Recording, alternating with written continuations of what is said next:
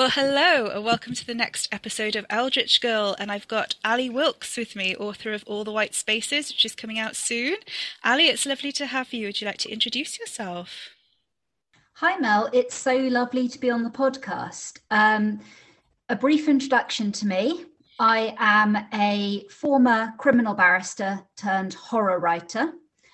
I'm coming to you from Greenwich, London, um, which is where I live. I am an absolute nerd about polar and exploration horror. That's my passion. Um, I'm also, in terms of sidelines, I'm the books reviews editor for Horrified magazine, the British horror magazine. And I've also had a few short stories here and there in various magazines and anthologies. That's fantastic. And um, you're going to read an extract for us that was exclusively published with Horrified to begin with. So in the transcript, that's going to be linked to the Horrified magazine extract instead of having it reproduced in the blog. Um, I'm really excited because I've started I started the arc and I'm getting through it. It's a chunky boy. I really like it. He's like my very large son, I'm afraid. It's, yeah, I, it's really, really good. So I'm very, very glad that you're able to uh, to read the extract for us. Um, whenever you're ready, please do. If you want to contextualise it and introduce it, that's that's also fine. Sure. So the extract is from the novel's prologue. I know prologues come in and out of fashion, but I like them. So my novel does have a prologue. Um, the scene is Portsmouth in England in December nineteen eighteen. The First World War has just finished. And our protagonist, Jonathan Morgan, has just received the news that his two older brothers have died from their battlefield injuries. And wanting a moment alone with his thoughts, he heads upstairs to the boy's bedroom. I took a long shivering breath, bracing myself against the windowsill. Not the boys. I tried not to think about my brothers lying under that stinking, dirty foreign soil, the same soil that had stopped their hearts. They'd sent letters. At first I'd found them funny, about staying in dusty little French farmhouses, making friends with the locals, about long marches through blasted fields and the terrible food in the trenches. They'd continued to joke affectionately, telling us it was all a game and one they intended to win. But when Harry's letters started arriving on my doorstep in their green envelopes, apologising for the presumption, he needed to tell someone, they had a very different tone. Duty and sacrifice and horrors. I turned slowly. Dark wallpaper, grey and burgundy, a stark contrast to my own room, chintz and lace and all the things I hated, all the things that had been chosen for me. My brother's bedroom was as neat and businesslike as a hospital ward. Blankets tucked in at perfect right angles, unfilled water carafes on the nightstand, sparkling in the pale sunlight like cut ice. Combs and brilliantine lined up on the dressing table, programmes for social dances tucked into the corners of the mirror. The long north wall was covered entirely with maps, sea charts, newspaper cuttings. I wiped my mouth and stared across at the perfect jagged ball of Antarctica. Its unfinished edges and tints of pale blue dominated the room entirely. For as long as I could remember, the South Pole had been the centre of everything. I could almost see fingerprints on the glass, ghostly traces where fingers had slid their way down from the Weddell Sea. Of course, Chloe would have wiped it clean by now.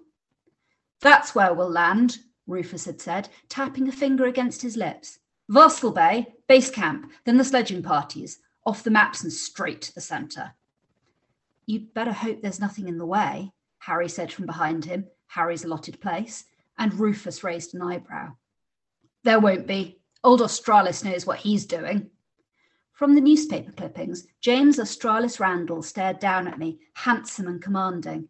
He was broke, nearly bankrupt, but insisted he had to try again and again for the South Pole, despite the accident that had swooped him off the deck of his ship, crushed him in the freezing water against the hidden terrible faces of an iceberg, left him shivering and battling for his life in thirty degrees of frost. I wondered what it would be like to die from such intense cold. "I imagine it'd be rather like falling asleep," Francis had replied and squeezed my shoulder. "Not so bad." Randall's accident had been in the Weddell Sea, that treacherous, treacherous and deadly expanse of water, churning with pack ice, which blocked the route from the islands of South Georgia down to the Antarctic continent. When he'd returned, he'd tried the ice from another angle, where Liam Clark had lost his fingers on the pitiless great ice barrier, had refused point blank to speak to the papers about it, saying that a man was entitled to leave the past behind. I knew their stories so well. And I could see traces of my brother's in the impatient, choppy edges of each clipping. My mother's dressmaking scissors, borrowed and blunted and never returned. I could see them in each pin jammed into the wallpaper, my mother's violent disapproval, and Rufus's smile behind her back. "Maybe we'll take you with us," he'd say to me, half serious, half joking, eyes fixed keenly on mine to observe my reaction. "Would you like that?"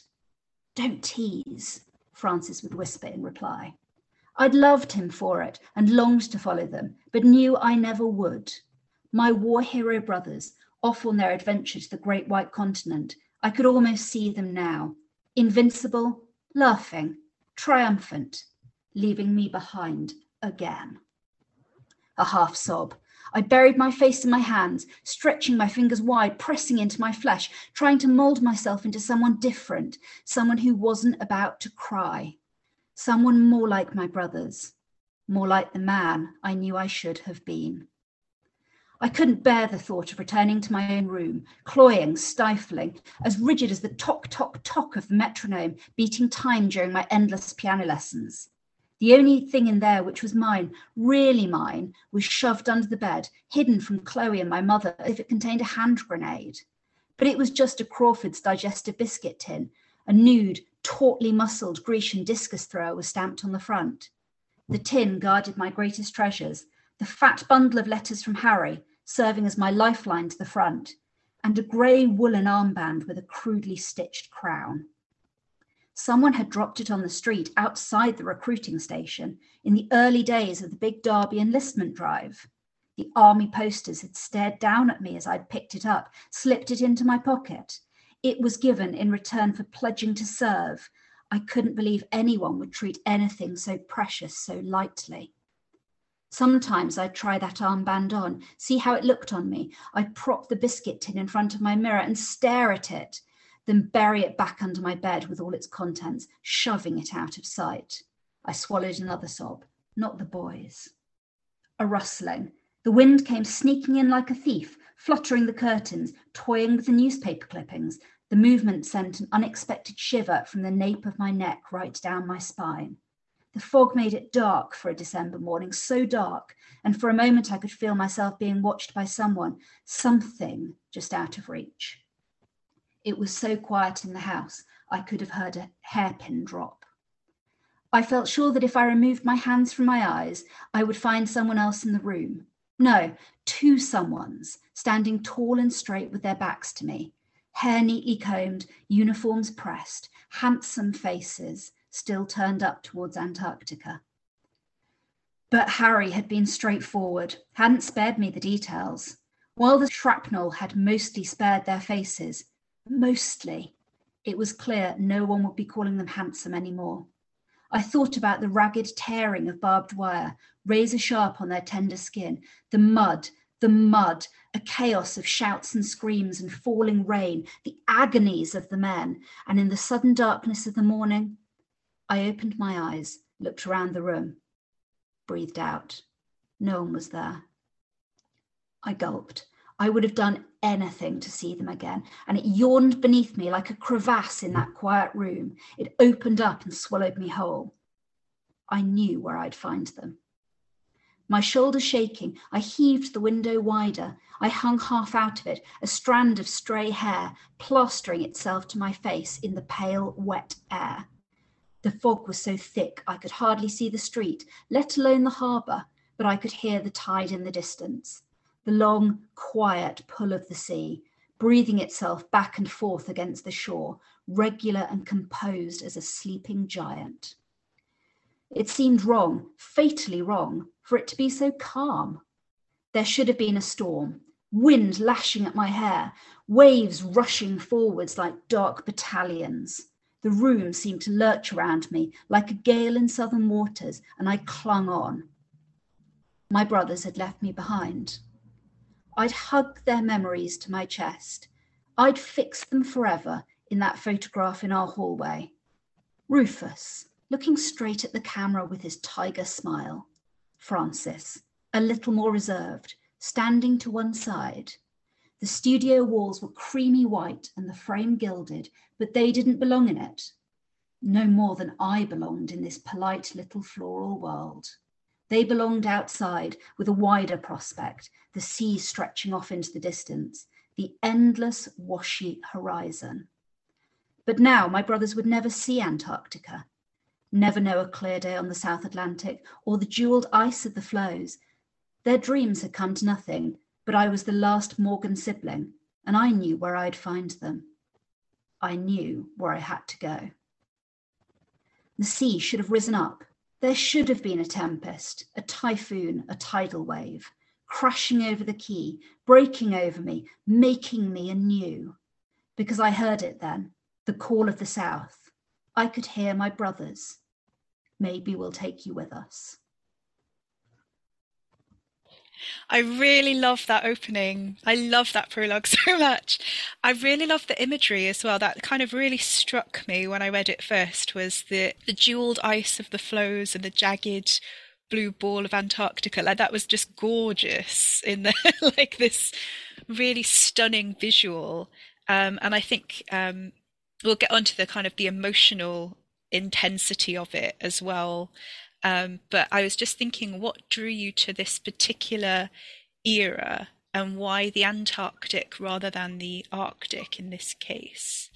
So I know you mm. are interested in the Arctic as well, right? But it's... Yes, I am.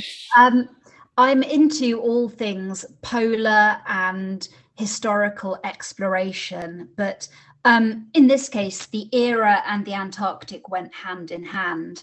Um, I've always had... a sort of lifelong fascination with the heroic age of Antarctica and the stories of, you know, Scott, Shackleton and all those chaps.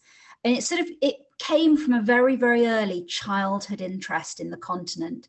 You know, the stage at which you're sort of lying on your stomach in your bedroom, paging through atlases and what's that, what's there.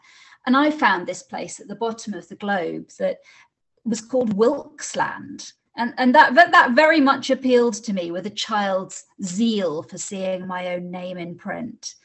Um, and I was lucky enough to have a, um, a father who encouraged my reading very, very early on. And I sort of grew up loving the classic adventure stories, you know, the sort of um, boys' own sort of hero stories of their era, very much of their era, of course.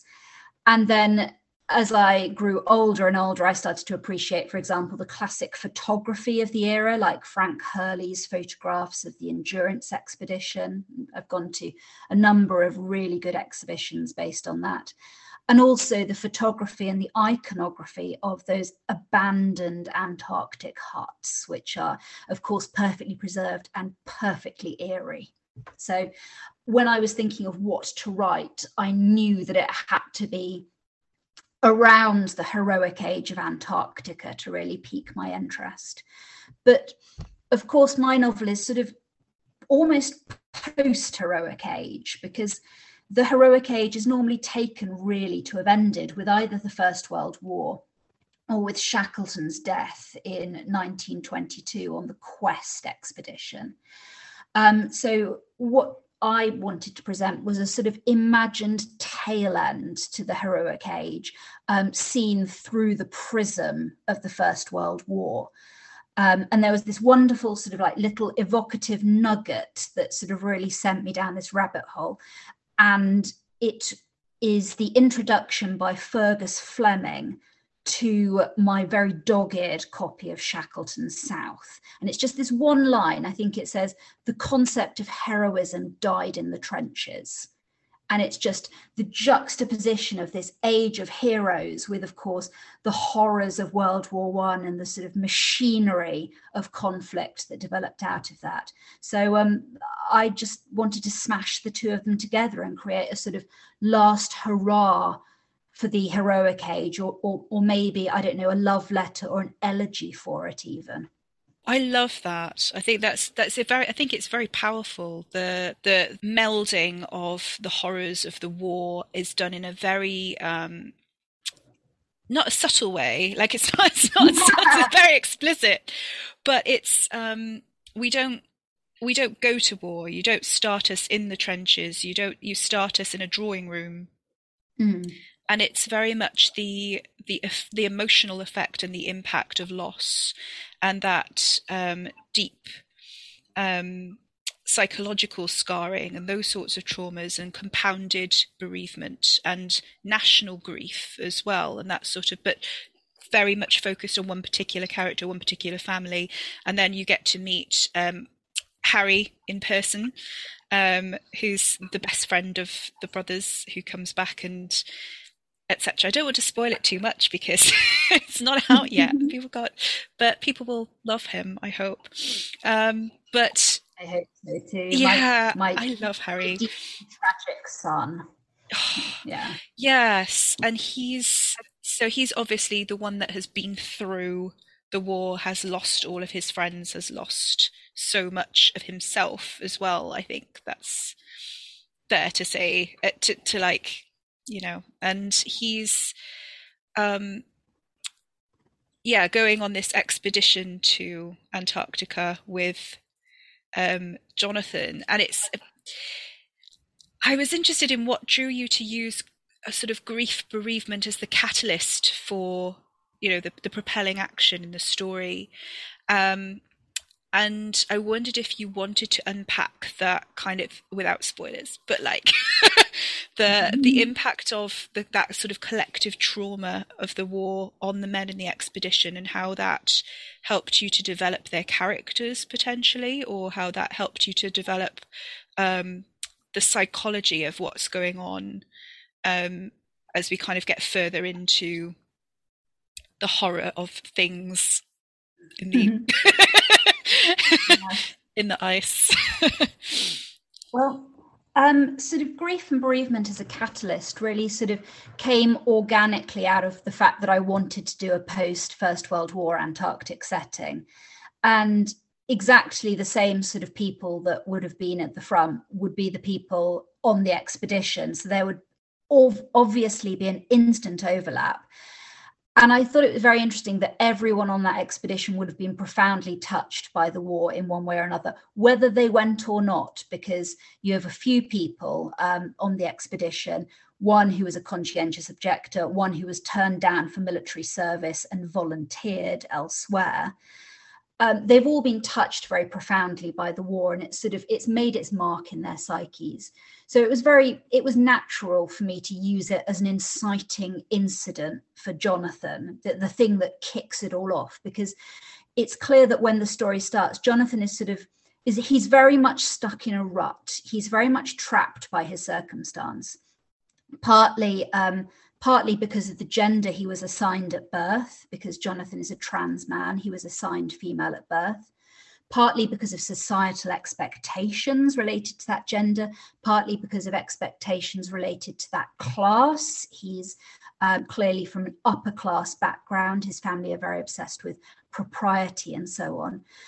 So he, he's, he starts the story very much almost a fly in amber, as it were, and something has to come through and crash him out of it and incite him to make all the choices he does. And some of them are, you know, quite wacky choices, like let's run away to Antarctica. Yes, that'll be brilliant. It, spoiler alert, it is not brilliant. Um, so something something had to happen, and it had to be, from to my mind, the death of his brothers. No other thing would suit. It couldn't be it couldn't be people who were further from him or, or, or less bound up in his life, because it needed to have that sort of sucker punch really at the early stage of the book. And also because Jonathan's entire deal at the start of the story is about him idolizing his brothers and hero worshipping them. And he's built them up into this, almost this construct in his mind of what masculinity and heroism might mean. And as the story unfolds, he sort of comes to unpick that and understand maybe their nuances in a bit more depth. And by doing so, understand w- what he thinks being a man is all about and the sort of man he wants to be. So he couldn't very well do that while they were still in the picture. So I'm afraid Rufus and Francis, you're dead to begin with. Let's move on. Yes, um, because you've got that kind of exploration of self and that reconstructive power then, haven't you? Sort of that de- the demolition of things that have gone before. And I think that line is really important, like at the, the start. And I picked it up at the time I read it for the first time. I was like, ooh. And then you read it out loud and it, it kind of hit me again, which was... Um, a man is entitled to leave his past behind or something. Um, yes, and, and that right. That's very much like, here's the main theme of the Oh, wow. I'm, you know? I'm very glad you, you picked up on that. Um, I have I have a bit of a foible when I approach either a prologue or a first chapter. And I like to um, I like to put as much of the book as I can in there, by hook or by crook, and I hope it doesn't come across as overloaded as, as a result, but I do try and sneak in the themes, sneak in some of the major incidents, sneak in all the characters you're going to need to know about, really, uh, and um, just bury them early on. And that line from um, Liam Clark, who is uh, Randall, the, the superhero's second in command and often overlooked, is really sort of key to the thesis of the book. A man is entitled, if he wishes, if he wishes, he doesn't have to, to leave the past behind. And Jonathan has to make that decision to build himself in his own image, not in the image of his brothers and not in the image of, of the past. Yes, and that if he wishes is very much about your own agency in that as well, and like being able to have that agency. And um yeah I I really I picked that up and I was like, oh excellent. um yeah and I'm I'm thinking about sort of the white space of the title and the white space of Antarctica as that kind of metaphor, that ability, mm-hmm. that place of exploration that enables you to do that, because you can be anybody on a completely blank sheet of continent where it is literally just you and the ice and there isn't anything else. So there's yeah. a lot of, uh, well, or is there? Um, yeah.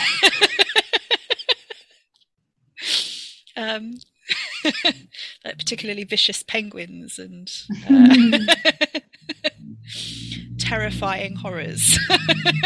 So yes, I mean the the all the white spaces thing was um sort of a bit of serendipity on my part. So um the book, when I was originally working on it, um was called A Great White Darkness. Um, and I liked that as a title. It felt very dramatic, but it didn't feel quite right emotionally for the book. It didn't feel like it spoke to what the book might be about. And it's also very close to uh, the title of a fantastic Y A novel um, called The White Darkness, um, which is set in Antarctica. So I didn't really want to use that, but my novel writing group helped me sort of pluck that title from one of Randall's very early rants to Jonathan, and it just sounded just so perfectly right for its time period, all the white spaces. And at the time I was um, I was actually writing in diary format, so the idea was that Jonathan was sort of, sort of constructing his identity and story in the margins of this traditional heroic tale, and that corresponded to the white spaces of Antarctica. And even though I ditched the diary format, I, I hope it still works, because the gulf between what's said officially, so to speak, about someone and who they really are is a major preoccupation for me in the novel. Yes, I think I think it does work. I've re- yeah, I really enjoyed going on that journey. And um, I'm wondering, uh, so why did you choose... Um, Jonathan's character? What kind of made him jump out at you as this is my main character? And how much research did you need to do, and what kind of research did you do to try and bring him to life? Well, the fact that Jonathan um, was a trans character, a trans man, fell into place really early on for me, um, because I wanted to tell a story about a sort of very masculine environment, the trenches and Antarctica, and give it a little bit of a a little bit of an elbowing, maybe a little bit of a critique. And so I knew I needed an outsider voice, but someone who yearned to be on the inside and felt it was really their rightful place. So that, for me, sort of excluded the traditional um, girl dressed up as a boy adventure narrative, which I really loved growing up, but I felt I wanted to do something a little bit different. And once I had that in mind, I felt Jonathan's identity as a trans man brought out so much about his character and his struggles, and also the way he relates to the other men on the expedition. So to me, it was really key that the, he was the character I chose for my window into this world, because he could critique it and he could speak to it whilst not being, you know, boots on, fully immersed into it just yet. And in terms of the research, I mean, it was quite difficult in a way, because around that time, it's nineteen twenties, um, trans wouldn't be a word in general currency, so to speak. And Jonathan, certainly with his upbringing, wouldn't really be able to describe himself as such. Um, but I started off, before I wrote the book, um, looking at other queer identities around that time period, including gay men, um, books about trans men, or uh, those sorts of narratives around the turn of the century, and how those uh, people articulated their feelings about their identities and who they were. And what I found actually was that they were quite matter of fact about who they were uh, and their desires and their identities and their wants. And people around them could also, even in the stranger settings, sometimes be quite accepting and quite matter of fact as well. They, they wouldn't have the modern terminology to display um, perhaps a, a very rounded understanding, but sometimes uh, people will surprise you in terms of w- what they will accept, tolerate, uh, and generally just get on with. And so I wanted to bring that sort of down-to-earth matter-of-factness to Jonathan's story. And um, I worked at a very early stage, um, before submitting to agents, with three separate sensitivity readers um, for trans male and trans masculine identities, to try and get that sort of hopefully authentic and real seeming portrayal, whilst very much bearing in mind that it's a book uh, about a trans man rather than a book about being trans per se. That's that's not really Jonathan's journey. Yeah. Absolutely. And I think that's um, that's like an important distinction. But I think it, yeah, I I enjoy Jonathan's voice a lot, and I can see how you've, um, I, it does, I, I can, now that you've said you started off in sort of diary epistolary sort of format, I can kind of see how it would have developed from that sort of, I can see how it lends itself to to that. But I really love the narrative voice and the flow of the narrative. Um, and I think it really works, yeah. And I can't wait for other people to read it so I can say more about it. Well, thank you very much. I think um, starting it as a diary did really help me, because I wrote a lot of it as a diary, like the entire first draft diary only, you know, eighty thousand words. And um, it really helped me sort of inhabit Jonathan's voice and make all those sort of quite niggling decisions about whether he would use this word or the other word, whether he has a sort of flight of fancy language or whether he's re- resolutely down to earth. And God love him. I love Jonathan, but it's very funny when he walks out of, say, a terrifying location. He comes out into the polar night and it's awful. And you as a writer want to really sort of paint the picture, but inside I can hear Jonathan going, "It was dark and cold." Yeah, I was thinking about that. It's like that, almost that anticlimactic, like splat.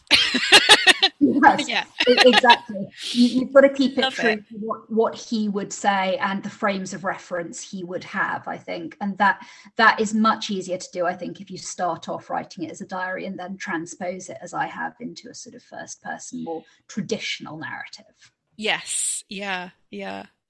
Um, and I'm thinking about um, other kinds of research that you obviously have done, that you've been immersed in since you were a child, um, because the Antarctic, as a yeah, Antarctica behind you, um, is, I mean, some seriously weird stuff has happened in the Antarctic anyway. And there's lots of really interesting uh, stories of sort of uh, biological things and. Uh, just um, very bizarre kind of narratives and lights and uh, illusions and perceptions and that kind of stuff. And I was wondering if, um, you know, how much of that did you um, develop and put into the story, and what did you leave out that you kind of wanted to put in, which I imagine is like everything. Oh, man. But... yeah. I mean, in terms of what I put in, um, All the White Spaces at its core, I think, is largely inspired by the narratives of Shackleton, um, in particular his Endurance Expedition. It's around the same time period. Endurance was at the start of the First World War. Um, it involves a disaster in the Weddell Sea, and there's a young stowaway in search of adventure, as there was on Shackleton's ship, um, Perce Blackborough, the um, Welsh galley assistant. Um, So I really sort of took that as a starting point with the research and tried to be very focused on the heroic age and that time in Antarctica and that region of Antarctica, and not sort of go off on a flight of fancy and or down a wiki hole to do with anything else. I took Shackleton as a starting point, obviously, but I'm writing a world in which he didn't exist, um, because I think that if you're writing a historical novel um, where there's one preeminent person around a certain time in a certain place, you're going to have to grapple with either you put them in the novel and deal with that as you will, or if you if you want to have a second explorer who's a little bit like that, they might have to meet or have some sort of history. And I didn't want that. So I tossed all of that out to create um, Australis Randall and to give myself a little bit more leeway, and then really sort of focused it in on fleshing out everything that he might have gone through in his life. But there's a lot of stuff about Antarctica that I very much enjoyed and had to largely leave out. Um, really interesting accounts of killer whales hunting the men from the expeditions on the ice floes, um, ganging up on the men, trying to kill the men, their dogs, their ponies, and so on. The descriptions given are just terrifying. Absolutely. Cherry Garrard on Scott's expedition talks about their yellow pig-like eyes, and it's it's all very, very frightening. And I came to the conclusion I couldn't use any of that, but you do see references to killer whales here and there in the novel because I just couldn't stop myself. Um, and then my other great exploration loves are scurvy, um, which I regretfully concluded I couldn't shoehorn into the novel. It's already a, a very chunky boy indeed. And survival cannibalism, which obviously looms very large over Arctic exploration, not so much Antarctic. So again, I had to put that to one side and be very deliberate that we weren't going to have, as it were, a dwindling stores plotline or a scurvy sores plotline.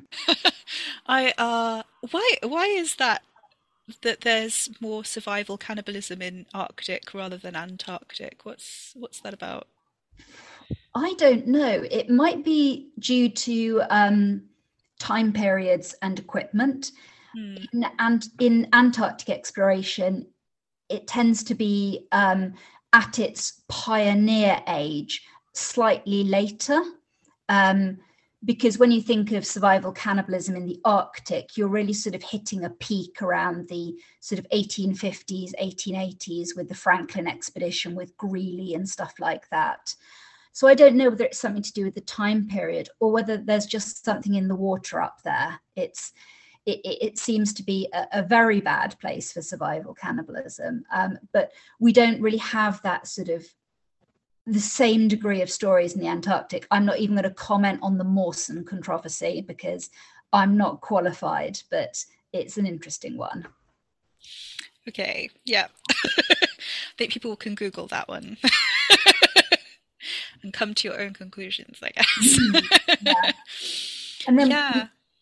In terms of what else I, I would have loved to have done a nod to in the book, um, there's a lot of very cosmic shit happening in Antarctica. You've got things like the Blood Falls, which is just so heavy metal, which is like a waterfall that runs red like blood. Um, you've got things like the Wilkes Land gravity anomaly, which is... Um, a place where satellites get pulled towards the Earth because there's a massive deposit of something like meteorite iron, they think, under the snow and ice. Um, so you've got all this sort of strange U F O conspiracy theory stuff going on with Antarctica. And that's that's all fascinating. And I would have liked to have included more nods to it in the book. But again, I was trying very deliberately to evoke the feel of a certain place and time, that certain heroic era. And I didn't think I could fit it all in. So um, look out for a nineteen forties, fifties cosmic Nazi Antarctica book from the yeah. I was going to say, yeah. Mm. there's, got there's got, got to do that one now, yeah. I am actually looking forward to that now. Like tiny bit of survival cannibalism, like tiny, tiny bit. A morsel, a morsel. I yeah, that's fantastic. I'm really excited. Um, and when is it coming out? Um, would you like to do the big? It's so very soon this month. Yes, that's right. All the White Spaces is out in the U K on the twenty-fifth, so um, a week today as we're recording this. And in the U S, I'm afraid the U S readers have to wait a little bit longer. It's the twenty-ninth of March. So that's when it'll be on sale. So twenty-fifth of January, U K, and then March for the U S. Terribly yes, sad. That's right. Terribly I think sad. This episode will probably go out in February. So right in the middle of the two. So actually, by the time this podcast airs, but I still won't be able to spoil it for U S readers because they have to wait a whole other month. Yes. Is there anything else that you've got coming up or any author events that you'd like to mention or um, anything with Horrified magazine that you want to bring up while you're here? Um, in terms of Horrified magazine, um, we are still going strong. That was launched, as you can probably remember, during um, some pretty wild times for us with uh, COVID and various other things.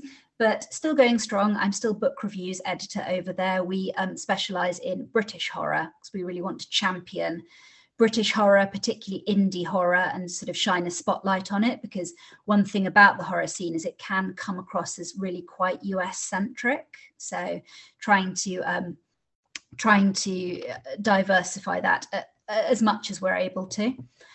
Um, I'm also in the starting lineup of Cloyster Fox, which is a brand new British weird and speculative fiction zine. The first um, edition is going to be out in April. It's going to be biannually after that. Um, at time of recording, our Indiegogo campaign is still going to help us get off the ground.